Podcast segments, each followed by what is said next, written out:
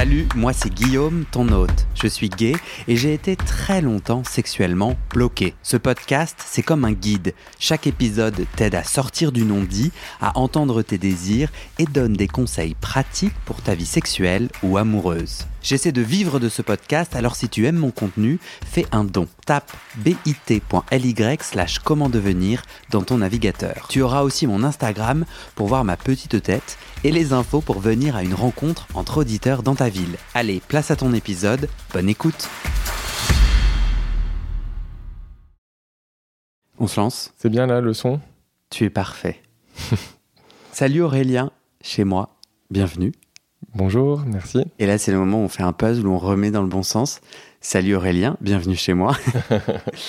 Nous allons commencer par les hémorroïdes. Le grand sujet.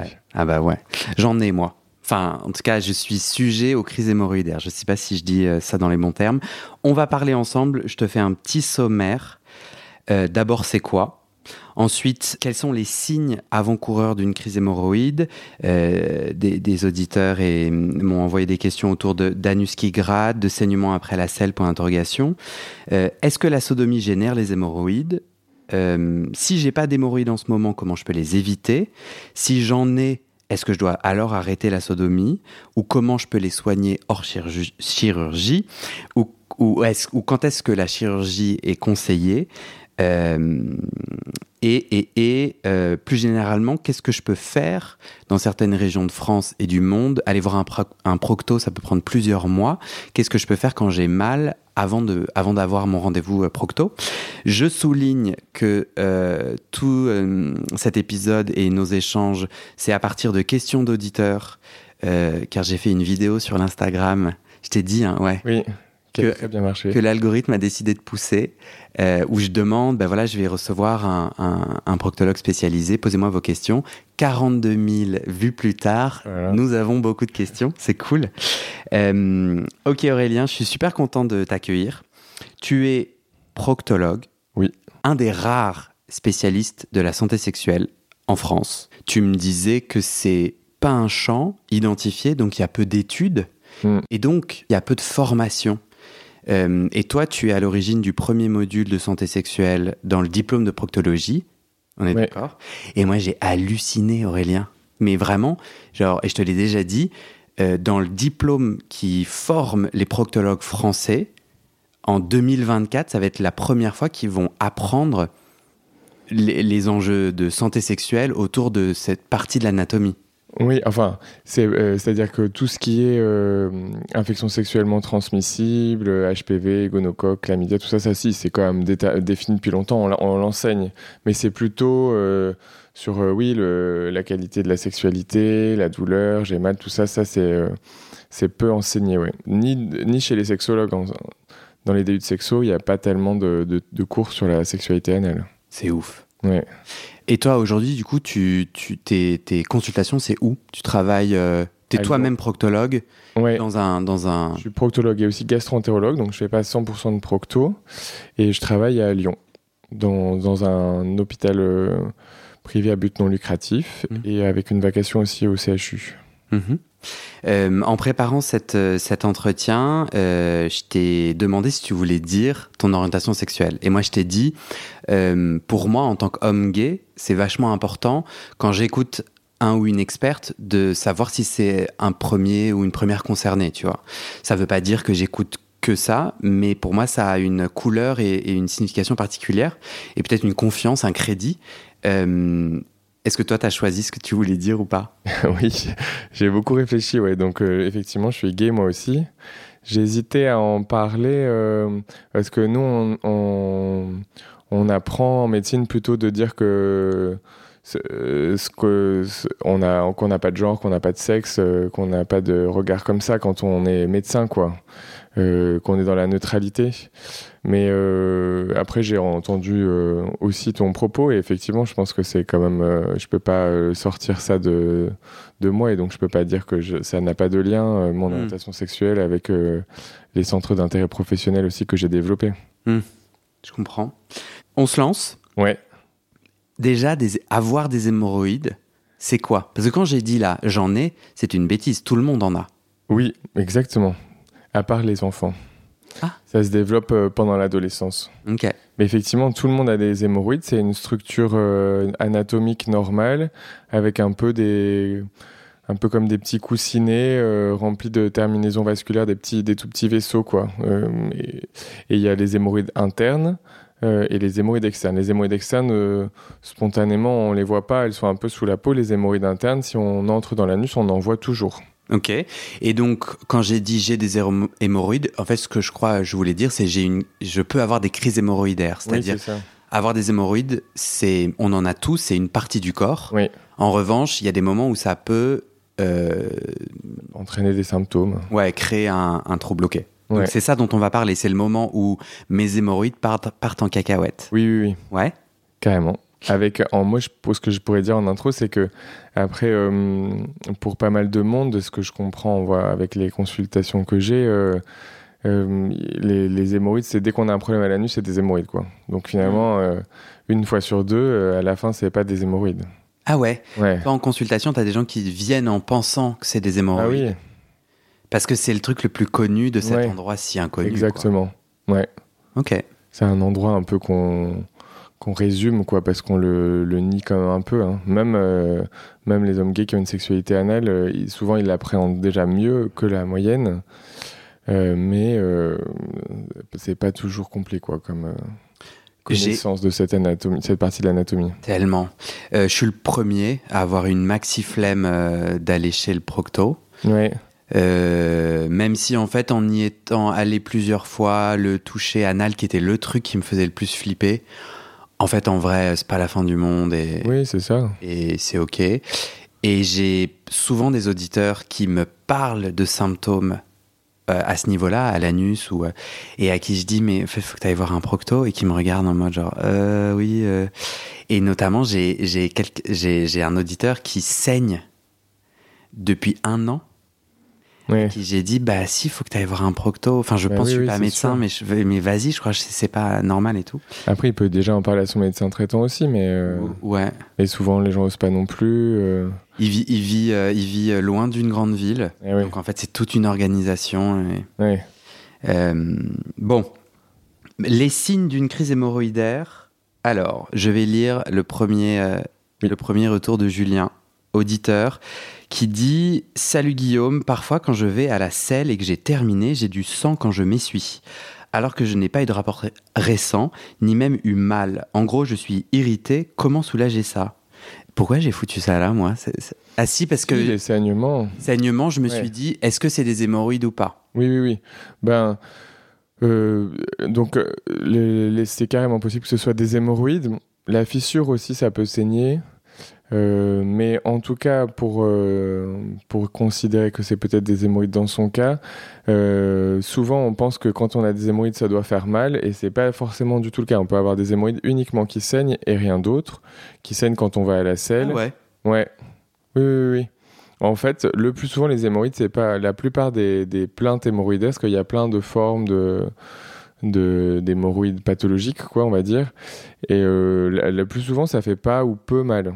C'est un peu une idée reçue que ça, fait, ça arrive. hein, Il y a des formes euh, particulières, notamment ce qu'on appelle la thrombose hémorroïdaire externe. Là, C'est une boule qui se forme sur la partie, sur les hémorroïdes externes avec un caillot dedans. J'ai fait ça. Ouais, ça, ça fait, ça peut faire pas très mal, mais ça peut faire très mal. Ah, ça m'a fait Et puis super ça, mal. ça, dis- ça se résorbe. Mais ça peut faire très mal, oui, oui. Ça peut être des gens qui n'arrivent pas à rester assis en salle de- d'attente. Ou... Ouais. Et, euh, mais par contre, ça, ça, ça évolue toujours favorablement. C'est plus ou moins long. Ça, ça, hop, ça dégonfle, ça se résorbe. On peut agir ou pas. euh, Ouais. Mais dans tous les cas, ça évolue favorablement. Donc ça, c'est les cas rares où c'est très douloureux, mais toi, tu dis, en fait, c'est pas forcément douloureux. Ouais, Et donc, on parle là bien d'une crise hémorroïdaire, c'est-à-dire, je ressens une petite boule. C'est ça, en fait, que un de, patient comme moi peut... bah, il peut, ben, ben, ça- Pas Julien. hein. Ah oui. Julien, il disait pas ça, mais juste pour... Parce que comme les hémorroïdes, tout le monde en a, les problèmes d'hémorroïdes, c'est j'ai une boule qui me fait mal et ou qui saigne et ou que je sens quand je mets le doigt. oui, On parle de ça. oui, oui, oui. Ok. Et ça peut être aussi qui, s'extériorise, c'est-à-dire euh, les hémorroïdes internes, elles peuvent se prolaber ou s'extérioriser, notamment quand on va à la selle. Hop, elles sortent, une, deux ou trois, il y en a trois en tout dedans, et re-rentrer toutes seules, ou alors des fois il faut aider pour les re-rentrer. Ça c'est le prolapsus. Ok. Et après, typiquement, le prolapsus ou le saignement, ça peut devenir un peu chronique, quoi. Ça, ça, ça, peut être, ne plus être vraiment sur le mode de crise. Ouais. Un peu tout le temps, un peu régulièrement. Ok. Puis après, il y a des crises où c'est gonflé, effectivement. Et on va parler après de euh, comment les soigner, quoi faire avec. Mm. Là, on est juste dans les signes. Et j'ai un autre auditeur. Euh, non, ça, c'est un commentaire Instagram. Euh, anus irrité ou qui gratte. Je ne l'ai montré à personne à part mon compagnon qui est soignant. Je n'ai ni rougeur ni bouton et j'ai une hygiène tout à fait classique. Ça a été une gêne pendant mes rapports en tant que pénétré, comme si je sentais des cailloux sur le sexe de mon partenaire et des démangeaisons plus grosses après l'acte avec quelquefois des saignements. Je tiens à préciser que les pénétrations ont été très douces, progressives et préparées. Pour éviter que ça gratte, j'ai tenté plusieurs savons antiseptiques. Je ressens un apaisement pensant que je me nettoie, mais les démangeaisons reviennent juste après. Voilà, j'espère que j'étais assez précis. Bonne continuation et merci pour ton travail. Très précis. Ouais, bah, c'est possible ça, d'avoir des démangeaisons et c'est des hémorroïdes? Euh, oui, c'est possible. Là, euh, la description me fait, pas, me fait penser plutôt à autre chose, je vais dire tout de suite, mais c'est possible. En tout cas, les hémorroïdes, ça peut, euh, je dis souvent, ça fait pas très mal, mais ça peut, quand c'est gonflé, faire un peu mal, un peu une espèce de brûlure, grattage, démangeaison comme ça, ça c'est tout à fait possible. Et donc, euh, que ces hémorroïdes, enfin, que, que ces boules soient à l'extérieur ou à l'intérieur. Ouais. Parfois, moi, je peux en avoir sur mon anus. Parfois, je peux en avoir à l'intérieur. Ouais, ouais. D'accord que c'est deux endroits. gonflé un peu, quoi. Ouais. Ouais. Tout à fait. Ok. Ouais. Euh, donc, un des signes pourrait être la démangeaison. Oui. Sachant qu'il y a d'autres euh, signes de démangeaison qui n'ont aucun rapport avec les hémorroïdes. Euh, là, tu penses que c'est pas forcément des hémorroïdes, tu disais Oui, parce que par contre, ce qui est assez fréquent, c'est euh, donc la démangeaison. En médecine, on appelle ça le prurite. Je dis le mot parce que des fois, après, si c'est ce que disent les médecins, c'est intéressant de savoir qu'on parle de la même chose. Donc le prurite anal, c'est fréquent, c'est volontiers très chronique, très euh, très une espèce de, de cercle vicieux. Euh, et euh, du coup, on se gratte un peu, ou, euh, on, et du coup, on, enfin, on crée des, toute une irritation, des lésions, un peu de grattage autour de l'anus et à l'entrée de l'anus, qui peuvent tout à fait saigner. Qui peut, ce côté un peu, il a l'impression qu'il y a des cailloux sur le sexe de son partenaire. Ça, ça fait plutôt penser à ça qu'à des hémorroïdes. Ok. Et du coup, souvent, le, les mauvais gestes qu'on qu'on adopte, typiquement, c'est l'excès d'hygiène, les antiseptiques, etc. Tout ça, ça continue à sécher, à abîmer la, la peau autour de l'anus. Et en fait, euh, dans ces cas-là, il faut essayer de, de plus gratter. De... Ah oui, on en parlera après ou pas Bon, non, ça, parce que c'est pas tout à fait les hémorroïdes. Là, il faut surtout essayer de de, de, pas d'excès d'hygiène, l'idée qu'il faut que ce soit hyper propre, hmm. surtout jamais d'antiseptiques, plutôt des, des savons euh, spéciaux pour l'hygiène intime, euh, des crèmes pour hydrater, et essayer de, pendant la période où on est en train de se soigner, de même pas utiliser de papier toilette, de pas frotter, tout mhm. ça quoi. Moi, quand j'ai eu une crise hémorroïdaire, euh, on m'a conseillé de la glace dans du, dans un, tu me regardes avec une tête, je sens que j'ai fait une bêtise, dans une serviette euh, propre. Et en vrai, ça m'a fait trop du bien. Donc en fait, pour ne pas gratter, ne pas toucher ou faire euh, ou euh, anesthésier la douleur sans utiliser un max de produits, je, je, me foutais ça et ça me faisait trop du bien. Moi, franchement, oui, oui. Bah, c'est bien ou c'est pas bien, euh, docteur euh, ben, En tout cas, c'est connu pour être bien efficace sur la douleur. Donc, typiquement, sur une thrombose hémorroïdaire comme tu avais eu, euh, ça soulage bien la douleur, la glace. Après, sur, la démange, sur la, le grattage, pourquoi pas bah, Si, c'est juste qu'il faut bien. C'est-à-dire que si on met au contact et que le, torchon est mouillé, qu'après ça. Des fois, quand on mouille de façon un peu contre-intuitive, ça assèche. Donc c'est ça que c'est pas très bon dans le grattage. Mais souvent, euh, appliquer de la crème et masser, euh, sans en mettre trop, mais pour qu'elle s'imprègne bien, comme on mettrait de la crème ailleurs, ça, ça peut permettre de soulager les démangeaisons sans gratter. Une, T'as une crème hémorroïdaire euh, vendue en pharmacie sans ordonnance à conseiller? Alors, ben, euh, c'est intéressant. Ça, ça sera dans le soin? On en parle après. Oui, on peut le dire maintenant, mais c'est juste que ce, que ce qui me fait dire, c'est si jamais c'est plutôt des, un anus qui démange mais qui est pas hémorroïdaire. Ce qui, en fait, le plus souvent, moi, quand je vois des gens qui ont, qui, qui, ont l'anus qui gratte, c'est pas des hémorroïdes. Donc, dans ces cas-là, et il vaut mieux pas mettre des crèmes anti-hémorroïdaires. C'est bien le, souvent le, dans le grattage, à l'inverse, tout ce qu'on, tout ce qu'on met, ça peut être un irritant supplémentaire. Ah, ah. Donc, il y a des gens qui vont mettre euh, une crème anti-hémorroïdaire ou deux, ça c'est de, base, et après, euh, même une crème anti-mycose, parce qu'on sait jamais, parce que ça devient un peu rouge, on a peur qu'il y ait une mycose. Et en fait, il faut mettre des crèmes hydratantes toutes simples. euh, Comme il y en a en pharmacie, les... si on me donne des marques, il y a les Cicalfate, Cicaplast euh, ou même Bepanthen euh, qu'on Mhm. utilise aussi euh, chez les, chez les, enf- chez les enfants. Tout ça, c'est bien efficace. J'ai de l'huile de coco Ouais. dans mon placard. J'ai le droit ou pas? Oui, oui, oui. Ouais. Les, les huiles douces euh, comme ça aussi, l'amande douce, euh, Mozza. ouais, sans la mozza. Non, mais en vrai, huile d'olive, je pourrais. Ben, je, je- en soi, oui, je sais pas si c'est le plus adapté, j'avoue. euh, les crèmes, elles sont plus pénétrantes, je pense que c'est plus efficace parce qu'il y a une espèce de sécheresse qui, qui se met un peu en profondeur sur le, Ouais. la peau, donc euh, c'est bien de, de masser que ça s'imprègne. Les huiles, ça s'imprègne pas vraiment, tu vois, ça reste un peu en surface. Ça fait un peu question con, mais je crois que c'est la chose qu'on a tous dans nos placards, alors que t'as pas toujours du, une crème. euh, Et donc on peut se poser la question, quoi. Et que par Ouais. je- j'entends je. Bon, des crèmes, après presque tout le monde Ouais, a des crèmes. euh, complètement. les mêmes qu'on peut mettre sur le visage, sur les mains, un peu partout. hein. On continue. Euh, Est-ce que la sodomie génère les hémorroïdes? Alors, euh, oui et non, c'est-à-dire, on sait qu'il n'y a pas. Les gens qui se font sodomiser n'ont pas plus d'hémorroïdes que la population générale. Donc, et, en général, pas plus. Après, par contre, si on a des, des hémorroïdes qui nous gênent, euh, la- le moment de la sexualité, c'est sûr que ça peut être un moment où ça gêne. C'est assez clair. Tu vois ce que je veux dire? Alors c'est la question, c'est est-ce que ça génère les hémorroïdes? Eh ben, La réponse c'est non. En revanche, une fois qu'on en a, que la sodomie soit inconfortable, euh, ça c'est. Bah, ça peut, oui, si on va dire, si t'es sujet aux hémorroïdes, euh, une, euh, une sodomie peut déclencher une poussée. Ah ouais, ok. Ça, oui, ben, mais souvent des petites poussées, ça va pas gén- générer une thrombose, mais ça peut faire saigner ou ça peut faire gonfler les hémorroïdes. Mhm. Ça, c'est possible, ouais. Ok. Mais donc, euh, j'ai l'impression que c'est contradictoire avec ce que tu viens de dire. Tu viens de dire, euh, la- les gens qui pratiquent la sodomie n'ont pas plus d'hémorroïdes que Oui. ceux qui pratiquent pas. C'est-à-dire que c'est juste, c'est euh, une situation où, le- où, où les, le- la pathologie hémorroïdaire va se manifester. Je sais pas comment dire. Mais euh, au final, il n'y a pas plus de, gens qui se plaignent de, de leurs hémorroïdes chez les personnes sodomisées que chez les personnes non sodomisées. Mais euh, c'est ju- c'est juste une occasion de plus où elles s'en plaignent. Mhm. Les, les gens qui ont des hémorroïdes qui sont qui font pas de sodomie, ils s'en plaignent principalement quand ils vont à la selle. Mhm. Et ceux qui font de la sodomie, ils peuvent s'en plaindre aussi quand ils ont la sodomie.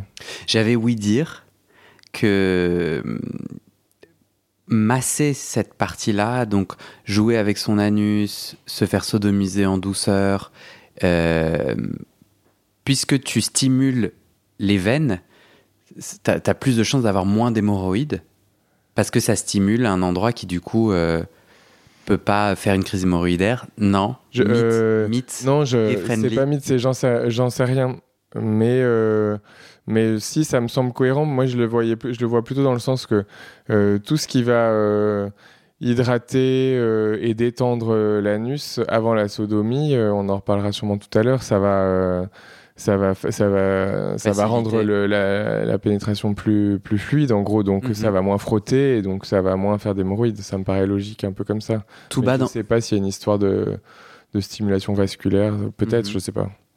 tout bas dans mon cœur, j'aimerais que, en tant que pionnier, tu prouves scientifiquement que la sodomie euh, est un bon anti-hémorroïde. Et du coup, qu'il faut le, qu'il faut le- Ouais. l'inviter. euh, Je comprends que t'aimerais ça, mais je crois Non. pas qu'on le prouvera jamais. hein. J'aimerais pas vraiment Ouais. ça. C'était un peu une. ok, on passe à la question d'après. Euh, je n'ai pas d'hémorroïdes et je n'en veux pas. Oui. Comment les éviter? Que dois-je faire? Ben, le, ce qui, ce qui, euh, bon, des, des, il y a pas grand chose en soi. Après, si on, si on en a pas, qu'on, qu'on n'en ressent pas, que tout va bien, faut peut-être pas se poser trop de questions non plus. Après, globalement, euh, ce qui génère les hémorroïdes, le plus souvent, c'est les troubles du transit, c'est-à-dire les gens qui ont la diarrhée ou à l'inverse, les gens qui poussent. Donc c'est plutôt le Qui pousse qui poussent pardon quand ils qui poussent trop quand ils vont à la selle. Oui, c'est vrai que si je pas ma phrase en entier, c'est plus dur de Ok, comprendre. donc je vais aux toilettes, je Ouais. fais caca, et en fait, il ne faut pas pousser. Ouais.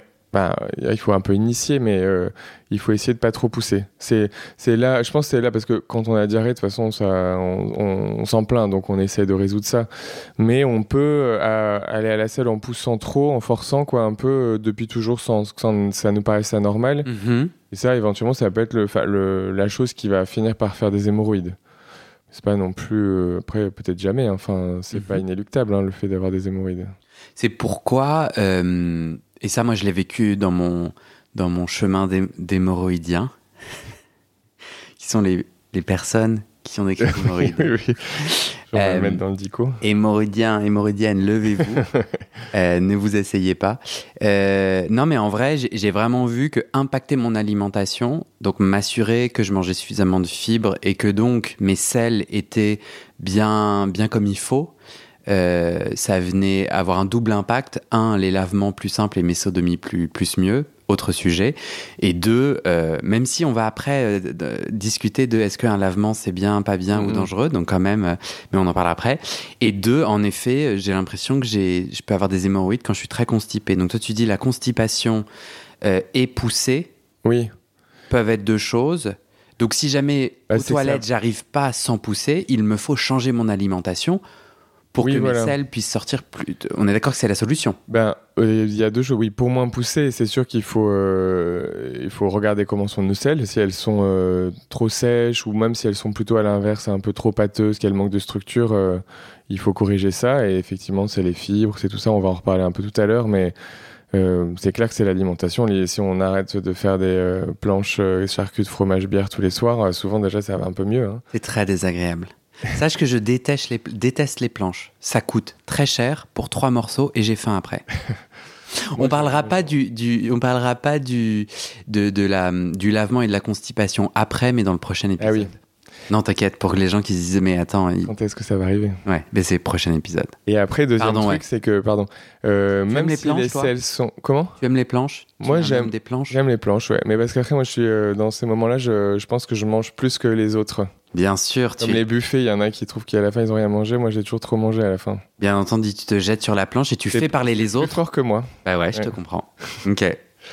Et donc, pour revenir sur nos, nos poussées défécatoires, euh, il y a aussi, bah, c'est sûr que si les selles sont de mauvaise consistance, ça n'aide pas.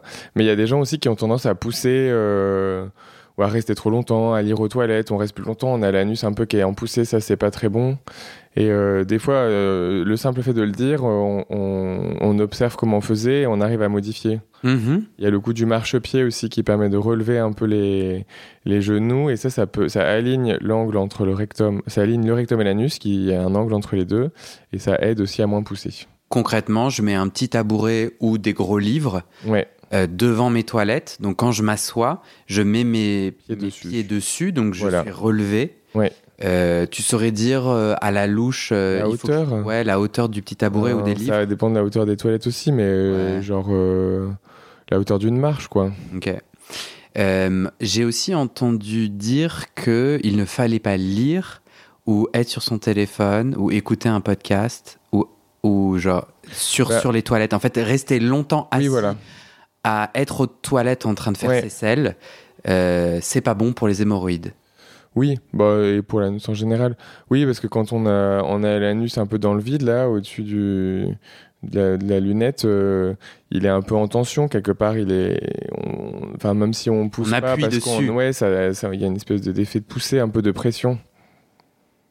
Ok, Voilà. très bien. Euh, J'en ai des hémorroïdes, Oui. j'en- j'ai des crises.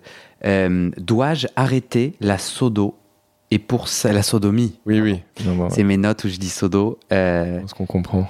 Ewan me dit Hello, peut-on être sodomisé avec un hémorroïde interne non douloureux mais saignant de temps en temps? Moi, je refuse que mon ami me sodomise à cause de ça, car je connais pas les conséquences. Je ne veux prendre aucun risque au grand désespoir de mon mec. Mais vu que je n'ai pas mal, c'est peut-être faisable. Je Oui. crois qu'il y a un point d'interrogation. C'est peut-être faisable? Euh, eh bien, euh, en soi, oui. Enfin, c'est-à-dire, euh, de toute façon, même quand on n'a pas de symptômes, on, on a une sodomie. le, le- le sexe, il passe contre les hémorroïdes. hein, c'est tout le temps le cas. Et après, les hémorroïdes qui saignent, mais qui font pas mal, qui font rien d'autre, en soi, c'est pas grave. Donc, c'est pas un. Enfin, à part peut-être. Enfin. pff, on peut se poser la question, par exemple, euh, mais là c'est pas son problème euh, si c'est avec son partenaire habituel, mais sur le risque plus important d'infection, si ça saigne, C'est possible, je sais pas vraiment d'ailleurs, mais de toute façon, le risque d'infection, il existe. Mais sinon, en soi, si ça saigne un peu, c'est pas grave. Après.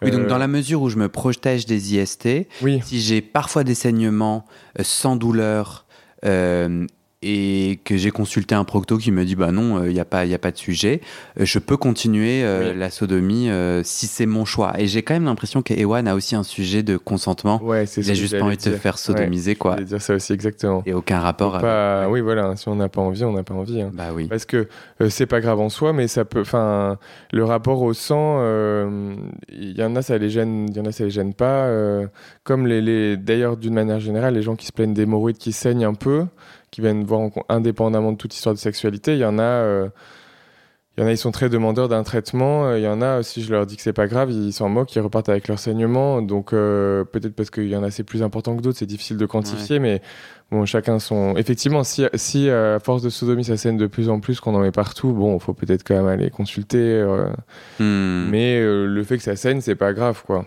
Très... Là, pour le coup, tu m'apprends un truc. Ouais. Ah ouais, c'est. Ouais, ouais, moi je me, dis, je me disais, ah bah non, s'il y a du c'est forcément il y a un problème, il faut que je file chez le procto. Et je pense que il faut que les gens aillent chez le proctologue et que un podcast ne peut pas leur permettre de conclure Oui. Ah, j'ai des saignements, donc je ne vais pas chez le proctologue parce que Auré- Aurélien l'a dit. Donc non, allez-y, un saignement, c'est quand même un signe pas bon. Oui, oui, oui. Mais toi, tu dis, si on a fait le check-up, que le procto professionnel qui a regardé dit c'est bon, euh, c'est pas forcément un problème. Super. Oui, oui. Mais effectivement, oui. Si on a, il faut aller chez le proctologue pour savoir, parce que ça peut être plein d'autres choses. Tu veux dire que ce pod- écouter ce podcast n'est pas comme une consultation? Et oui. Ah ouais euh, on pouvait, là, nous, pendant le Covid, le proctologue, on pouvait pas trop travailler en téléconsultation comme tous les collègues. Ouais, tu m'étonnes. Ouais. Henri euh, nous demande Hello, est-il possible d'être bottom quand on est sujet aux hémorroïdes? Et si oui, comment s'y prendre pour ne pas avoir trop mal et ne pas déclencher une crise hémorroïdaire? Merci beaucoup pour ce que tu fais, c'est super cool. Eh ben, euh, bon, on a un peu répondu, c'est-à-dire euh, c'est possible. Après, euh, c'est, ça peut être un, ça peut rendre le, ça peut rendre la chose plus difficile. Donc, il faut probablement éviter. Les, la base, c'est déjà peut-être d'éviter si on sent qu'on est en crise, qu'on a un peu mal, etc. Il, il faut euh, peut-être y renoncer à ce moment-là plutôt que d'insister et, Mm, mm, mm. et d'empirer la situation. Et quand ça va bien, euh, et ce qu'on a dit un peu tout à l'heure, euh, bien lubrifier, attendre d'être bien excité, parce que si en plus on se serre un peu parce qu'on appréhende, euh, qu'on est un Mhm. peu serré, ça va Mhm. probablement pas aider, ça va frotter plus, et du coup, ben, ça va aussi peut-être faciliter les hémorroïdes derrière. Mhm. Ouais, et ça c'est un, je pense que, et on va le développer après, Mm. mais je trouve que le conseil dont, dont on avait parlé avant, avoir envie, être très excité, bien lubrifié, dans une relation consentante et joyeuse, est quand même des facteurs qui réduisent les possibilités, vois comme je prends des pincettes, Mhm. euh, d'une crise hémorroïdaire. Parce Complètement, que tu crées moins de, de frottement. de frottement. Et puis, euh, pour ce qui est de la douleur euh, pendant la pénétration, euh, ça peut être les hémorroïdes, comme ça peut être, enfin, ça peut ne pas être les hémorroïdes, comme Exact. je disais au début. hein. Après, Exact. si c'est gonflé, parce que même quand c'est gonflé, par exemple les fissures, ça peut faire une espèce de boursouflure et on peut croire que c'est des hémorroïdes et en fait c'est une fissure. Hmm. Aurélien a des hémorroïdes et il, me, il demande moi. Ou non aussi. Non, pardon. Non, euh, oui, oui, pardon. Ah, tu m'as dé- déstabilisé. Aurélien, auditeur. Toi, tu es Aurélien, docteur. Aurélien, auditeur, me dit euh, J'ai des hémorroïdes. J'en ai depuis peu suite à une pénétration douloureuse. Je passe les détails. Et depuis, je refuse de me faire pénétrer. Comment retrouver du plaisir malgré cet handicap? Est-il possible de se débarrasser complètement des hémorroïdes? J'ai pris un traitement suppositoire, mais il semble que ce ne soit pas vraiment parti. Hors chirurgie, euh, est-ce que les suppos, les suppositoires ou les crèmes, ça marche? Euh, oui. euh, ben, C'est-à-dire que sur une crise comme ça, un peu de. Plus sur les crises où c'est gonflé, on, dit crise congestive. C'est un peu gonflé, ça fait un peu mal, ça gratte un peu. Les crèmes et le suppôt. Et euh, le transit, ne pas pousser tout ce qu'on a dit tout à l'heure, c'est ce qui marche le mieux. Ça Mhm. permet de bien faire dégonfler. Euh, après, si jamais on a les hémorroïdes, qui, les hémorroïdes internes qui ont tendance à trop sortir ou à saigner, hors chirurgie toujours, il y a des traitements qu'on peut faire en, en consultation où on met ça, ça, ça devient un peu plus in- interventionnel. hein. Oui. Euh, ce qu'on appelle les traitements instrumentaux, soit le- la photocoagulation infrarouge qui cautérise pour que ça saigne moins, ou les petits élastiques de ligature élastique. Mhm. Ça peut euh, être un intermédiaire. Puis il y a y, les cachets aussi euh, vénotoniques comme le daflon ou le gincor ou le Ça, oui, ça. Ça, ça marche sur les saignements, la congestion. C'est intéressant parce que j'ai sur l'internet j'ai découvert que le Daflon euh, n'est plus remboursé par la sécurité sociale française. Ouais. Donc, le ministère de la Santé français, hein, on est écouté de partout dans le monde, mais on Oui. va parler de la France, a décidé de plus le rembourser parce que l'impact, euh, une étude a montré qu'il n'y avait pas ou peu d'impact. En fait, non, euh, c'est vrai, il, rembourse euh, beaucoup. Il dérembourse. Enfin, en, pro- en, en pathologie hémorroïdaire, il y a quasiment rien qui est remboursé de toute façon. hein. Parce que moi j'ai du Daflon. Ouais. Euh, je le prends. euh, enfin, si je suis allé chez le procto qui m'a dit que c'est bien des hémorroïdes et qu'un professionnel m'a ausculté et qu'on valide que je prends pas un truc pour euh, juste euh, au doigt levé, parce que j'ai écouté un excellent podcast, le Daflon, je le prends dès que je sens des premiers signes. C'est ça? Euh, oui. Ça peut. euh, ça- tu peux prendre dès que tu sens que tu as des premiers signes et faire une cure un peu. Il y a deux, deux schémas, soit des cures un peu fortes où tu en prends bien. euh, ça dépend si c'est du 500 ou du 1 gramme, mais si c'est du 500, tu peux bien en prendre 5 à 6 par jour sur une semaine, quelque chose comme ça, ou 10 jours. oh, C'est un peu à la louche, hein, il n'y a pas vraiment de risque. Et après, il y a des gens qui ont des symptômes plus chroniques et on peut faire des cures plutôt de deux prises par jour, 2-3 mois comme ça. Et il y a, en fait, il y a plusieurs études quand même qui ont montré un bénéfice. hein. Ok. Ouais, ouais, ouais. Oui, je suis pas, un- je suis pas expert. Hein. Euh, Contredis-moi. L'absence de remboursement, ça veut, ça veut probablement dire que c'est pas une pathologie grave. Il, y aura- il dérembourse pas non plus tout et n'importe quoi, mais euh, C'est plus l'enjeu du ministère de la Santé de faire des économies. C'était un proctologue hein, qui m'avait dit moi le Daflon, j'y crois pas. Je me souviens et qui m'avait montré cette étude. Ouais, c'est pas, c'est pas miraculeux, hein, mais euh, moi j'ai l'impression que ça aide quand même. Euh, on a l'impression que je passe ma vie chez le procto. hein. Et par contre, est-ce que, est-ce que euh, Dis-moi. le témoignage, par contre, moi je- comme ça, euh, je- ça m'évoque plutôt une fissure. Encore une fois, parce que Ah, Vraiment, le, le rapport qui a été douloureux, euh, ça, c'est volontiers un peu responsable d'une petite déchirure. Et puis après, si ça reste ensuite derrière, euh, qu'il a peur de recommencer. Bon, de toute façon, encore une fois, il faut voir le proctologue. Mais, mais être bonne alerte. moi, c'est des histoires où à la fin, c'est des, des- des problèmes de fissure que je retrouve avant tout. Et on parlera fissure dans deux épisodes. Très bien. Je, euh, euh, on, euh, oula, j'ai eu un bug cerveau. J'ai eu un bug cerveau. juste en deux secondes, ces histoires d'élastique, c'est quoi cette affaire? C'est-à-dire, tu m'endors pas? Non. et en peu de temps, tu, peux, tu me mets un élastique, tu fais une natte à, à mes, à mes hémorroïdes et hop, tu leur mets un élastique. Plutôt un petit suçon, je dirais. On rentre, euh, ouais, on, entre dans l'anus avec le petit outil là qu'on appelle un anuscope. C'est le- c'est le- l'examen standard en proctologie, c'est pas douloureux. Et, et sur les hémorroïdes internes, donc c'est pour ça que ça, ça marche que sur les hémorroïdes internes qui sortent ou qui saignent. On place un ou deux petits élastiques qui fait une espèce de suçon, un peu d'effet lifting, euh, effet strangulation pour que ça sorte moins, que ça saigne moins. C'est très pénible pendant 12-24 heures. Et le plus souvent, c'est la... et, et après tout de suite, dès le lendemain, ça va mieux. Il y a très peu de risques. Et, et par contre, souvent, il faut faire deux, trois séances pour un bon résultat. Ok. Ça, tu le conseilles? Tu le fais souvent? Ouais, ouais, ouais. Ben, je le fais souvent pour la pathologie hémorroïdaire. Euh, après, euh, euh, quand c'est des plaintes pendant la sexualité, ça peut arriver. Faut voir, faut voir comment ça se présente. Ce qui est pas toujours simple, c'est c'est-à-dire que si c'est les hémorroïdes externes qui gonflent, ce qui peut arriver un peu sur le côté comme ça, un peu frottement, ça va pas marcher. Ça marche que sur les hémorroïdes internes. Mhm. Donc il faut bien, euh, il faut arriver à bien être précis, euh, le, le patient et le médecin pendant la consultation pour comprendre quelles sont les plaintes, pour savoir si ça va marcher. Et moi souvent je fais, je demande aux gens de faire des photos. Ça aide à savoir quel est le problème quand c'est gonflé, quand il y a une boule, etc. Est-ce que c'est l'extérieur, l'intérieur qui sort, tout Mhm. ça. Et après, ils peuvent en faire bon usage sur les apps de rencontre. ça peut être pas mal Ouais, je sais Une pas si ça peut peut-être un peu être euh, un repoussif quand même. possible. Euh, et on passe à l'opération, à la chirurgie, donc soigner ces hémorroïdes avec de la chirurgie. Clément nous demande euh, J'ai 28 ans, je lance une bouteille à la mer, j'ai une hémorroïde interne grade 2 et j'ai mal lors de la sodomie et je suis obligé d'avoir des rapports avec un anesthésiant rectal. Bref, je sais plus quoi faire, je suis en dépression. Le médecin me dit que l'hémorroïde est trop petite pour être opérée et des traitements locaux ont échoué. Ma question, y a-t-il une opération pour retrouver ma vie sexuelle d'avant et après l'opération, peut-on peut reprendre la sodomie?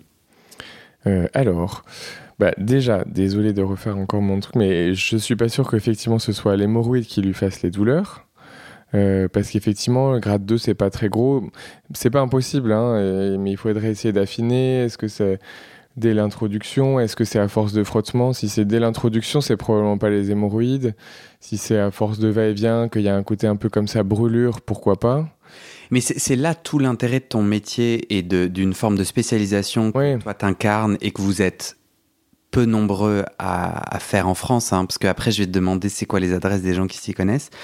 Parce que ce genre de questionnement, ce genre de, va, de, mm. va-et-vient, si tu me permets, ou d'aller-retour entre médecin patient sur justement des pratiques sexuelles combinées au médical, tu vois ce que je veux dire, ce que tu viens de dire, c'est ultra précieux. Et moi, j'ai jamais rencontré un proctologue euh, qui, m'a posé ces questions-là, quoi. Oui, oui, oui. Alors à la fois, je dois dire, c'est aussi très empirique, c'est-à-dire euh, comme on m'a, enfin là, quand au début. Quand je dis euh, c'est plus euh, pas des hémorroïdes ou quoi, c'est un peu de la pratique. Il n'y a pas trop de d'apprentissage scientifique là-dessus.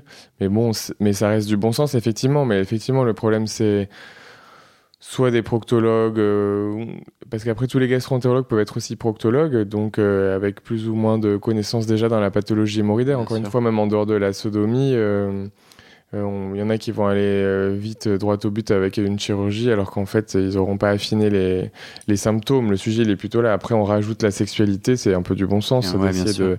Mais effectivement, c'est l'idée d'avoir un, que le, proctologue il soit il a un abord apaisant, accueillant, bienveillant, tout ça quoi. Et, et, et, et 360 degrés. Parce que si, si, le patient a une activité anale euh, particulière, c'est quand même un contexte essentiel pour le diagnostic, quoi. Oui.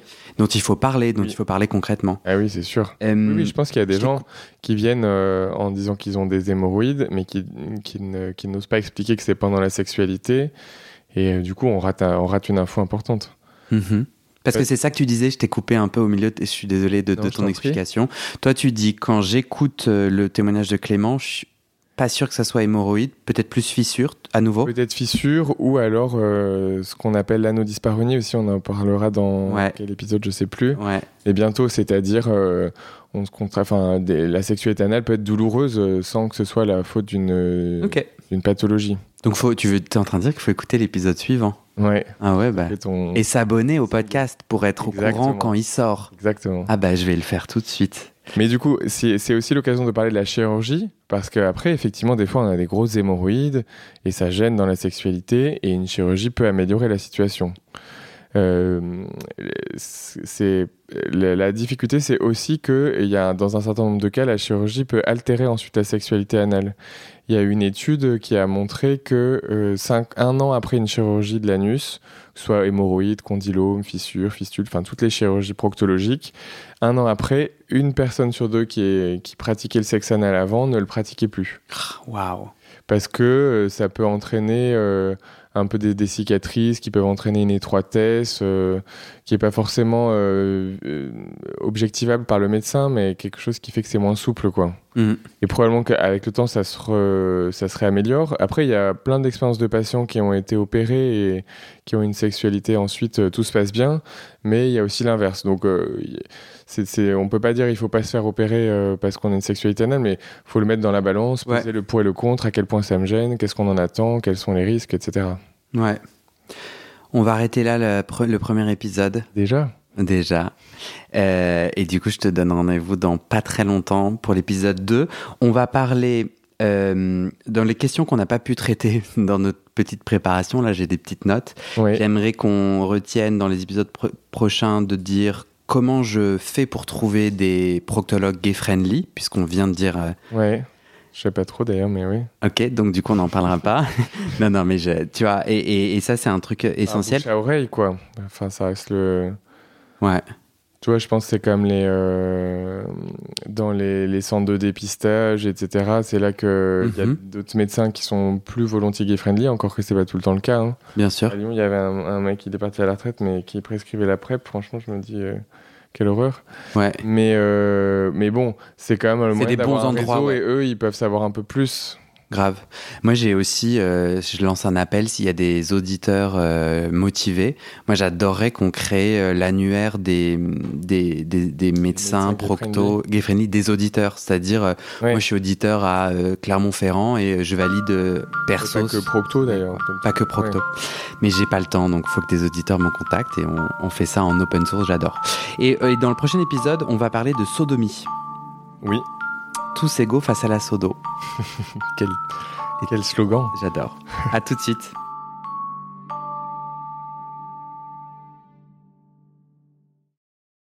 Et c'est la fin de cet épisode. Il y a plus de 130 épisodes à découvrir sur ce podcast. Ça fait beaucoup, alors je t'ai rangé les épisodes par thème. Conseils sur la sodomie pour ne plus avoir mal ou comment bien faire son lavement. Le BDSM, la bisexualité, couple ouvert ou exclusif, le racisme, le polyamour, etc. etc. C'est génial et c'est sur le site du podcast. Tu tapes bit.ly slash comment devenir dans ton navigateur. Ah, une dernière chose, ne t'en va pas, si tu aimes mon contenu et que tu veux que ça continue mais tu ne peux pas devenir un des 400 en me soutenant financièrement, tu peux m'aider en quelques clics. Écoute bien. Il te suffit de cliquer sur s'abonner ou suivre sur la page du podcast dans ton app d'écoute et de mettre 5 étoiles. Ces petits clics qui te prennent 5 secondes, ça fait vraiment une grosse différence pour le futur du podcast. L'algorithme se met à pousser automatiquement le podcast à plus de gens. Ça me permet alors de trouver les prochains témoignages et des potentiels futurs donateurs, donatrices. Et j'ai pas beaucoup de temps pour arriver à l'équilibre financier. Tant que j'ai pas trouvé 400 personnes qui donnent chaque mois, je dois utiliser mes économies et ça ne va pas pouvoir durer. D'ailleurs, pour devenir un ou une des 400 et faire un don pour que le podcast continue, va sur le site du podcast. C'est toujours le même lien bit.ly slash comment devenir. Merci pour ton aide et à très bientôt dans tes oreilles.